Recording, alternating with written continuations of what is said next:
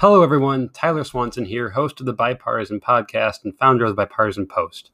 Before we get started with this episode, I would like to say thank you for your support and for listening to the Bipartisan Podcast every week. We truly, truly appreciate it. We at the Bipartisan Post are committed to providing listeners with quality discussions that provide a unique perspective on divisive issues by showcasing the bipartisan lens. These times are some of the most divided in recent history, and we could use your support in spreading the message of bipartisanship throughout the country. To help us out, you can visit our Patreon, which is linked in the episode description and on the bipartisanpost.com.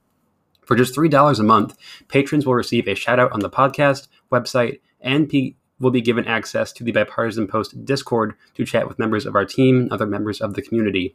You can donate just once or make it recurring to continue your support. Thanks again and enjoy the show.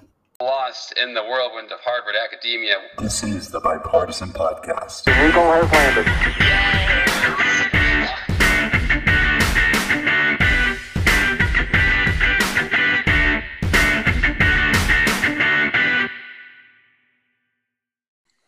Hello and welcome to the Bipartisan Podcast. I'm your host, Tyler Swanson. I'm Luke Webster. I'm Nathan Deathloff. I'm Will Schrefferman. And today we have a fun episode. And Will, you are going to take the reins. So I will hand it right over to you, sir. Enjoy. Abso- absolutely. So it has been one of the more interesting political weeks um, of the last few years. That's for that's for certain. Um, and usually, with the, the way these episodes work, is people pay a little bit of attention to politics, but we like to give a little bit of background into into you know what happened in the last week and what we're going to be talking about. Um, but I think literally everybody um, has been plugged in to what's been happening in the last week, and I think everybody can name more counties in Nevada and Pennsylvania um, than they could 10 days ago. That's for sure. Um, so it's going to be less of a deep dive into the news and more of a more of an episode where we get people's takes um, on the future on what's happened because really the whole country right now has a pretty shared basis of knowledge of what went down in the last week. But just just to reiterate for posterity's sake, um, Tuesday was election day, but because of the nature of mail-in ballots and the way that states counted them, it turned into more of election week. Um, and in a lot of states, like Pennsylvania and Georgia, for example, you know, when the election day votes were cast, a lot of it seemed to be in favor of Donald Trump. But then, as they started to count the mail in ballots that were totally legally cast, counted before or received before election today, just counted after, the states shifted um, to Joe Biden. And by Friday, enough of those battleground states had enough of a margin for Joe Biden that it was pretty clear who was going to win. And on Saturday morning, um, in the wee hours of the morning, um, most major news organizations, including the Associated Press, called the election for Joe Biden, and it looks like he will win um, with around 300 electoral votes, um, a pretty wide margin around what Trump had in won with in 2016, and he's right now ahead by five million votes in the popular vote. Um, and you know, Trump has not taken it well. I don't think anybody expected him to, but he has been retweeting conspiracy theories, claiming that the election has been stolen, um, bringing a ton of court cases, most of which have been rejected outright. Um, but for for all intents and purposes, Biden is the winner. We talked about this on on Friday once it had become pretty clear. I think Luke Nathan was not there, but Luke at least agreed, even as a Republican, that it was pretty much well and over. Um, so we're not really here to obviously debate that point. But the first topic I want to bring up is Joe Biden may have been presum- presumably elected president, but he's not sworn in until January 20th on inauguration day. Um, and for the next 60 days, Trump will remain in office. And you kind of you kind of already saw what this, I guess you could call it late stage Trump looks like um, in his firing of Secretary of Defense Mark Esper. Um, but my first, I guess the first topic I want to touch on is what the heck is going to happen with Trump in the next 60 days and what um, what are we going to see? And what are you looking out for? Well, so I, I guess on your premise, Will, if you're if you're asking me, you know, is Trump going to have a coup? Is Trump going to destroy the government? Is Trump going to ruin our democracy? I'm going to say no. Um, I think that you've seen that you've seen that propagated by a lot of people. You know, will the military have to get involved? And I, I genuinely don't think so. Um, I think that what you're going to see um, is you're going to see Trump eventually lose the majority of the cases or win them. I, I figure he'll lose. Um, and I think that you'll see him call for something along the lines of, you know, widespread, uh, some sort of federal guideline as far as um, mail-in balloting goes. So maybe they count them early. Maybe it has to be counted at election day for everybody. Um, and then I think you'll see um, eventually once there's an outcome, you're going to see him, uh, you know, cede power. I don't think you're going to see the uh, the long handwritten notes like you have from uh, Bill Clinton to George Bush to George Bush to Barack Obama to Obama to Trump. Uh, I don't think Trump's that kind of guy. Um, but I mean, I think you're going to see that. I um, uh, the Senate is not, or the Senate and the House are not supposed to be in session. I don't think they will be, so I don't think any real like, business will get done.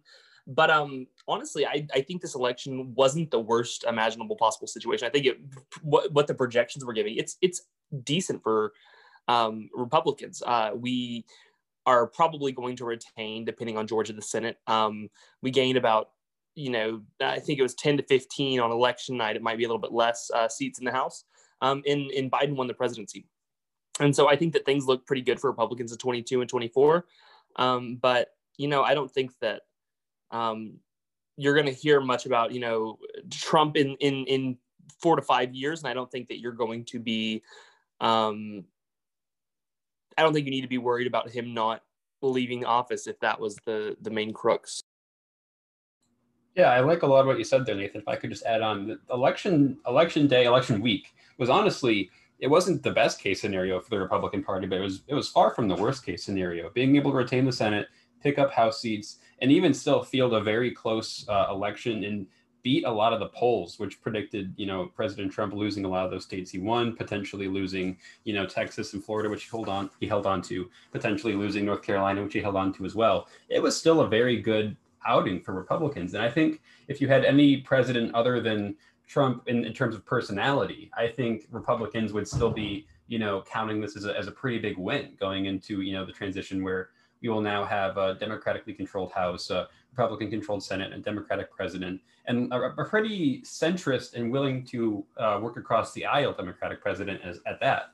Um, in terms of what we're going to see next, uh, I, I think it'll probably be maybe a week until we see, uh, you know, maybe a full concession in terms of maybe not Trump outright conceding and giving a, a concession speech, but maybe we'll see the General Services Administration finally uh, give funds to the Biden campaign to start, uh, you know, funding their transition, and we'll start to see more of, you know, the actual transition stuff take place. In terms of legislation, probably won't see anything. I'd like to see possibly just some lame duck relief for COVID because it's getting it's it's getting a lot worse. It's been uh, been getting a lot worse over these past couple weeks, and uh, it's it's just I think going to get worse as we go into the the Christmas and the holidays and into January as well. So I'd like to see, you know, Congress take some form of responsibility on that. I'd like to see the Trump, um, you know, President Trump maybe try to leave some legacy in, in doing something good for COVID relief on his way out. Um, although I'm not expecting it. I think we'll probably see the president play a lot of golf, which, you know, that's fine. He's a lame duck president. He's got 60 days left. Uh, that's that's fine with me. But I, am hoping these will be a pretty quiet uh, next couple months in terms of scandal and you know controversy and those sorts of things. That yeah, that's absolutely fair. I did. I was waiting to see if Luke wanted to weigh in. Um, I I didn't. I don't have anything necessarily to say this week that I didn't already say last week. Um, so that I was just trying to let Nathan kind of take uh, his his stand there. Yep, absolutely. And and you know, speaking of somewhere else where people will be taking a stand, um, I'm going to try to turn this into a segue.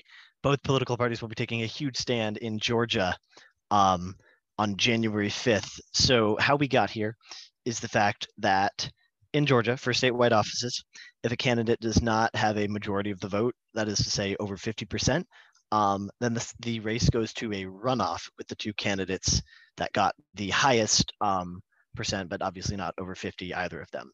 And in Georgia this year, there was both the normal Senate election, um, where David Perdue, a Republican incumbent senator, his term is up um, and he's running for reelection on a normal cycle, but another um, instance where Jeff Sessions, um, Trump's former attorney general, his appointment resulted in the fact that there's now a, a special election um, in the Georgia Senate this year. And for the Georgia regular election, that is David Perdue versus Jon Ossoff, the Democrat, and neither of them got above 50% of the vote. It's looking like um, Perdue will come in with around 48, 49%, so high, higher than Ossoff, but not quite 50, and that will go to a runoff. Um, and then the special election, there were two prominent Republicans running in it Kelly Loeffler, um, who has been appointed by the governor to fill the seat, and Doug Collins, you know, a very pro Trump Republican, um, and then the Democrat Raphael Warnock, um, the reverend actually from the church where Martin Luther King preached, um, is the Democrat running for that seat. And obviously, three candidates running, none of them got above 50% the two Republicans kind of split the Republican vote. The Democrat got a, a little bit around, I think, 42 or 43 the last time I'd looked. Um, and then Kelly Loeffler got more votes than Doug Collins, so there will be a runoff between Loeffler and Warnock, um, along with the race between Ossoff and Perdue on January 5th. So that's kind of the, the little bit of a, it's a little bit complicated, but that's how we got here. We have two Senate races in Georgia, and it just so happens that with the way the Senate map worked out this year, the Senate is currently um, these two seats will decide the fate of the Senate and who will have a majority. If Republicans win even one of these seats, they'll have the majority. Democrats have to win both in order for the Senate to go 50 to 50 split, which would be broken by a Vice President Kamala Harris as the tiebreaker. So everything hinges on Georgia for the Senate. You know, the difference between Biden being able to pass progressive Democratic policies in a Senate versus Mitch McConnell's legislative graveyard. Um, coming back with a vengeance. You know, it all it all hinges on Georgia. So I, I believe we were talking amongst ourselves today, and it sounds like some of us might even be going to Georgia to campaign. There will certainly be a lot of money um, going to Georgia. Um, so that's that's the next thing I want to talk about is what do you expect to happen? Um, what's your view of, the candidates, and what do you think? You know, it's hard to understate the potential of this race to reshape the next few years, but what do you think you know is going on that maybe you know the, the mainstream narrative isn't picking up on uh, i'll take this one first so i was uh, really interested to watch georgia in the election it was one of those races where one of the states where I, I thought you definitely saw the potential for it to go blue which it's looking like it has and i was thinking that you know we might see some flip seats outright. Of course, we haven't got that. We're going to go to a runoff. So, am I am I thinking that Democrats are going to win both of these seats and take back the Senate? No, I honestly think Republicans will win both because uh, I think the reason Democrats are won uh, Georgia in terms of the presidential race in the first place was just because of ticket splitting. Uh, I, I, just think it was more of a repudiation of Trump in Georgia rather than a repudiation of the Republican Party as a whole. So I expect uh, Perdue and is, is it Loeffler that's running for the Senate against Warnock? Somebody yeah, technically Loeffler's the incumbent, but okay. Yes. Yes. So I, I expect both of them to, to hold those seats. And I, I don't see anything too crazy going down there. Of course, the money flowing in uh, will be, you know, enormous and it's going to be an interesting political spectacle to watch. Uh, but I don't see anything major happening. I don't know if any of you all do. Well, I think as far as the Republican Party goes, it's absolutely essential um, that you do keep these seats. Um, these seats could be the difference in, you know, going from nine justices to 11 or, you know, getting rid of the Senate filibuster or even, you know, passing another Obamacare expansion or a huge Medicaid expansion or a Green New Deal. I mean, there's any number of things um, that that a unified Democrat Party in office and control could pass. Uh, things which maybe you guys are listening to say that man that sounds pretty decent but as republicans we're like oh no that's that's not good um you know i think it i think it kind of sucks that uh uh, Perdue didn't didn't get the 50%. He was at like 90, 49.75% of the vote. Um, that would have saved a lot of a lot of um, efforts for this for this January. What the RNC and the DNC are going to end up pouring in. Um, but you know, I think that um, it's clear that the split tickets were a repudiation of Trump. Um, I still think that the Republican Party is pretty strong in Georgia, um, but you know, I, it, it's something that I've heard from several prominent figures on the right that you know Trumpism without Trump is a winning strategy. That that populist appeal, that um, going after the middle class worker and um, really you know protecting that manufacturing or protecting that U.S. Um, interests in foreign trade uh, without the the fact that Trump is there, you know, reminding you that um, he's in the White House, without him, you know, mentioning that, uh, you know, you see him tweet something crazy. Uh, I, I think it's I think it's a good pitch, and I don't think that Democrats have nearly as much to go out on as Republicans. I think the reason you saw record turnout in Georgia is because you know Trump was on the ballot, um, and so I think that you'll see the Republicans win these seats, uh, both Loeffler's and Perdue's. but um, you can't take anything for granted, and so I think that's why you're going to see both parties spend a lot, a lot of money in them. Yeah, I was I was interested to get your take um, because I feel like you guys might have been tracking it a little bit closer than me, but it seems like both Tyler and Nathan agree that these seats are likely to remain in Republican hands. So, so something I want to ask quickly before moving on to the next topic is, you know, in a world come January 20th where there is a Biden administration and Republican Senate, um, I for one hope that it isn't, you know, a repeat of the last couple of years of the Obama presidency where simply nothing got passed or even voted on in the Republican Senate. So do you think it's possible that there would be compromise?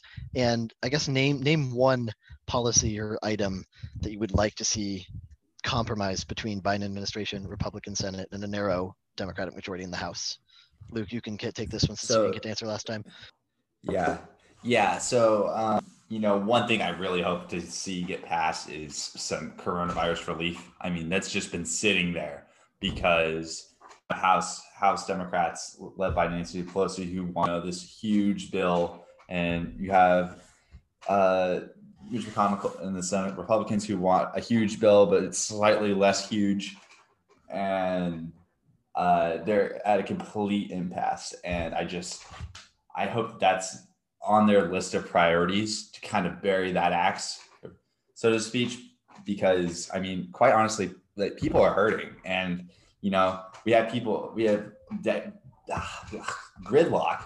Sorry, I don't know what came over me there. Gridlock uh, up at up in Congress, and it's just not getting passed. So I just really hope that that's like kind of like their first thing that they really want to do. After that, I really don't know. You know, I think it it will probably be closer to the last few years of the Obama administration, just because um, of Mitch McConnell being in charge. But um, I think it, that that being said, I think that you know Republicans holding the Senate could serve as an important check on you know a Joe Biden administration and a Democratic House. I mean, this is gonna sound bad. I'm oh, sorry. It's going to sound bad, but I absolutely hope that it's a legislative graveyard. I think that you're going to see Democrats pass all the priorities that were on the campaign trail. I think you're going to see um, Vice President Biden, now President elect Biden, I think you're going to see him being pushed very hard to push for a lot of things that I'm um, going to definitely be more ra- radical. And um, I think you're going to see them try not to try to pick issues that Republicans aren't necessarily going to work with. That way you can really just, you know, demonize them and, and get them on your side for stuff. I think that last time I checked coronavirus stuff, it was several months ago. But you know, uh, House Democrats were sitting at a three trillion dollar relief package. House Republicans were sitting on one trillion. They didn't want to budge on it. Um, I think you're going to see them budge on issues like that. I think you're going to see uh, the Senate budge on a lot of spending stuff. Um, but I, I, don't think you're going to see a whole lot of policy wise, whether it be, um, you know, climate change or racial justice or a lot of those things that were very, very hot button issues for several um, of the Democrat candidates. I don't think you're going to see a whole lot of movement of the needle on those issues, at least with a with a split legislative body. I'm going to disagree with you a little bit on that, Nathan, and I, I think you could kind of see that coming from me. Um, but I, I, do think the first thing we'll see from this uh, Congress will be uh, coronavirus relief. I think Joe Biden, you know, he's he really had the big tent in the election in the sense that he was able to win over progressives, he was able to win over moderates, and even some Republicans. So he was able to build, you know, a, a pretty big tent for his uh, for his party, for his coalition, and I think he's going to govern with that as well. I think he's going to be a much less uh, radical. Of course, he's going to face a lot of pressure from uh, the squad, you know, in the House and some other progressive Democrats to really push the envelope on on the legislation and try to de- uh, demonize the Republican Party, as you kind of uh, said in your in your remarks there, Nathan. But I do think what you'll see is Joe Biden will be willing to get to work. Um, it it might it might take a little while, and it'll definitely take a lot of compromise, uh, a lot of him working with uh, Majority Leader McConnell. But I, I do see work being done. I don't know what the COVID relief will look like. I, I do think it will come though, probably within you know the first month or so of his presidency. And then I what I personally really, really like to see uh, is some action on climate. And I do think a carbon pricing system or something along that, maybe cap and trade, is possible. You've seen um, in the past couple of years both uh, Democrats and Republicans alike uh, publish carbon pricing bills uh, and put them in the House. I think there might have been a, couple in the Senate as well. And you've also seen uh, senators such as Lisa Murkowski in Alaska, um, you know, be willing to work on climate. So I, I, think there is places where compromise can be made. Um, you might see something similar to the Obama era, you know, cash for clunkers get revived. There is a bill for that in the Senate that uh, Majority Leader Schumer has written with United Auto Workers Union, in which uh, Joe Biden endorsed in his climate change plan. You may see something like that. Um, so I would say there is there will be work done. It might it will definitely not be to the extent of which progressives and, and leftists want, but that's you know generally not what we need right now either. What we need is you know our, our parties to come together and actually do something productive in Washington rather than just let bills die and rot in the legislative graveyard. Yeah, uh, that's a that's a good point, Tyler. And kind of striking the middle path between Nathan saying that nothing will get done and Tyler saying that oh maybe something will get done. I think that one thing, um, Tyler, or I mean Luke and Nathan, that you can both agree on is that Joe Biden needs a cabinet. And I mean Nathan, correct me if I'm wrong, but there's not a world where Republicans and Mitch McConnell stall to the point of not confirming cabinet secretaries for Biden. Am I am I wrong? Um, yeah, I don't I don't see a major stalling of cabinet secretaries. I think you'll see um, I, I, think people who are who are kind of that Obama era or that Clinton era uh, holdover, I think you'll see them approved pretty easily, and you'll probably see more than you know 60 votes for them. But as far as um, some of the more, if, if, there's more radical choices, there's more you know outspoken people with, uh, as, as Republicans might say, a checkered past, uh, people who have supported very um, very very radical thing and just radical as far as like if you put AOC as your EPA director, that probably won't get approved. Um, but I think that if, as long as they're reasonable picks, I don't think that Mitch McConnell is going to stall very bad on a cabinet, not any more than um, what happened under, um, oh goodness, uh, Obama's first term. Yeah, that's fair. So I, I, mean, I'm glad you gave me that take because that feeds into what I was going to say to answer my own question about what I would see out of a, a, Republican Senate Biden administration is definitely lots of technocratic, under the radar, high quality cabinet picks. Um, for example, Secretary Ernie Moniz um, from the he was Obama's Secretary of Energy, huge supporter of nuclear energy, which I think is understated in the fight against climate change. Very technocratic. He's a nuclear physicist. One of my one of my favorite um, cabinet secretaries in the past few years. He's been in the running potentially for an energy secretary position. Lael Brainard out of the federal, she's the governor of the Federal Reserve um, for Treasury, and then Susan Rice, who's one of my absolute favorite um, foreign policy brains um, in the you know in in the world right now. Um, as, as a pick for Secretary of State, you know, I, I, think getting people like that who have experience, who are technocratic, who are wonks, um, and cabinet policy positions will be something that we need, you know, to implement um, a lot of this COVID relief and stuff that will be happening a little bit under the radar. But that's something I kind of have my eye on a little bit. Um, Luke, I see you've unmuted oh, yourself. Uh, if you have a, if you have a thought. Yeah. Yes. Um, to add to your point, Will, I've actually I've heard some chatter that uh, you know just in the realm of politics that Joe Biden is eyeing several like former Obama uh, appointees to ask them to come back into public service. So there's the potential you could actually see like you know several familiar faces from within the Obama administration come back. Right. No, I, I, think that's absolutely a possibility. And yeah, two of the people I named, Susan Rice and Ernie Moniz, were already Obama administration um, public servants. Um, so absolutely. Um, so yeah, I want that's what that's what sparked my thought. Totally. Um, so I want to move on to to the last question I have for everybody. You know, we kind of it's not today is not the day the president changes, but it's definitely an inflection point um, as we shift to a new administration. So I just wanted to take a quick second to ask the two conservatives on the podcast um, to kind of look forward a little bit and name one thing you're each excited about in a potential Biden administration? And then Tyler, I'll ask yourself and myself to look backwards and name what, if anything, um, we will miss about a Trump administration. So we can go Nathan and Luke, and then Tyler and I.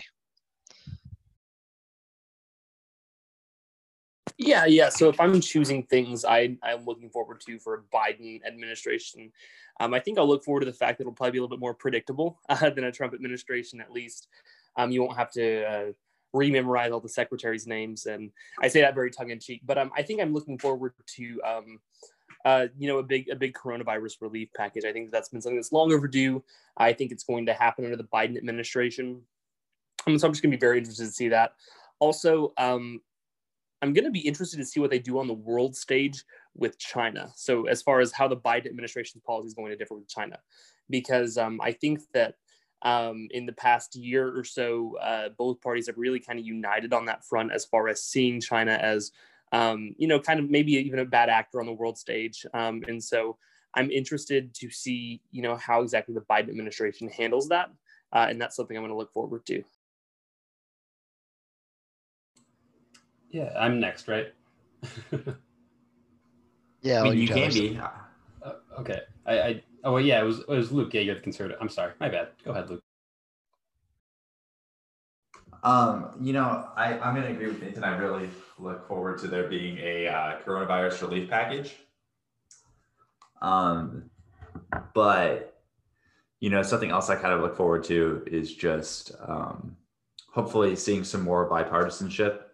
Uh, I think that you know, of all the different Democrats that ran for the nomination, I think that Joe Biden is probably the most likely to, you know, embody the spirit of the bipartisan post and try to reach across the aisle a little bit. Uh, so I'm hoping that that is going to be something that we see a little bit more of. Yeah, I really like to hear that from both of you guys. I think uh, going on thinking about something that I'm going to miss, but I'll, it, as, a, as a Democrat, what I will definitely miss is seeing some form of unity within the Democratic Party.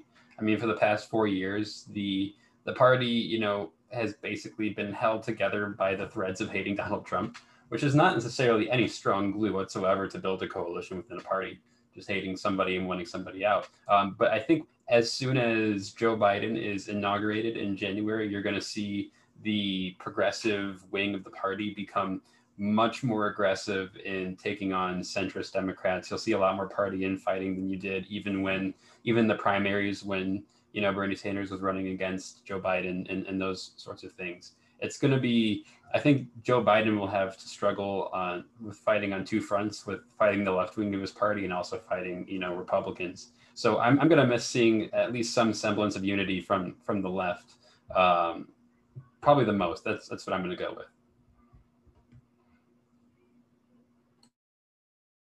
Yeah, and I guess I'll I'll, conclude.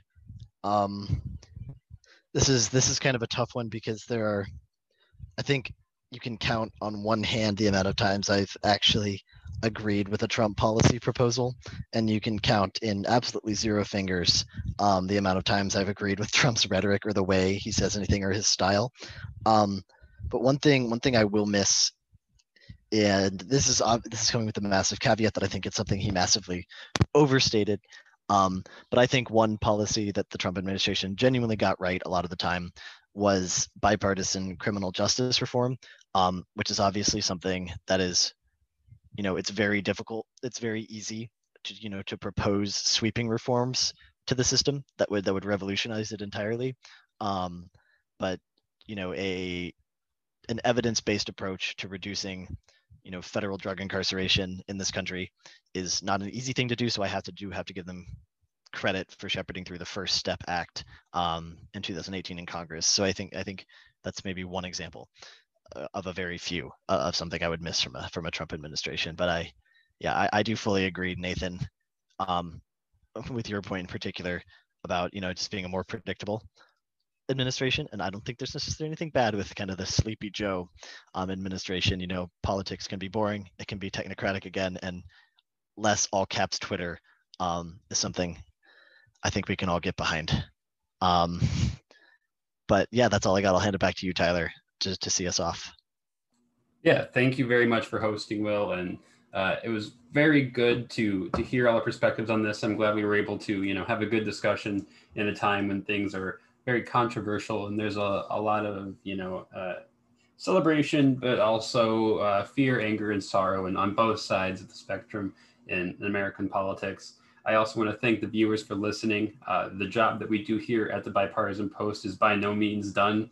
Um, now that we have a new president, you know, we are a nation that will always have political divides, and it seems that that will not stop whatsoever, and it may only intensify over the next couple of years. So we will remain here, bringing you a podcast every week to have a good bipartisan discussion about the news, about current events, to provide you some solace from the endless partisan news sources. Make sure to also check out the bipartisanpost.com, we're always putting up new articles. Uh, I will probably be putting one up within the next week or so on the on the Biden Harris COVID plan. Now that it will be something that we'll probably see action on in the next couple of months. Uh, so be on the lookout for that, and then also check out our Patreon, which you can find a link to on the bipartisanpost.com, and you can help support the show. Thank you very much, and we will see you next week. Have a great week.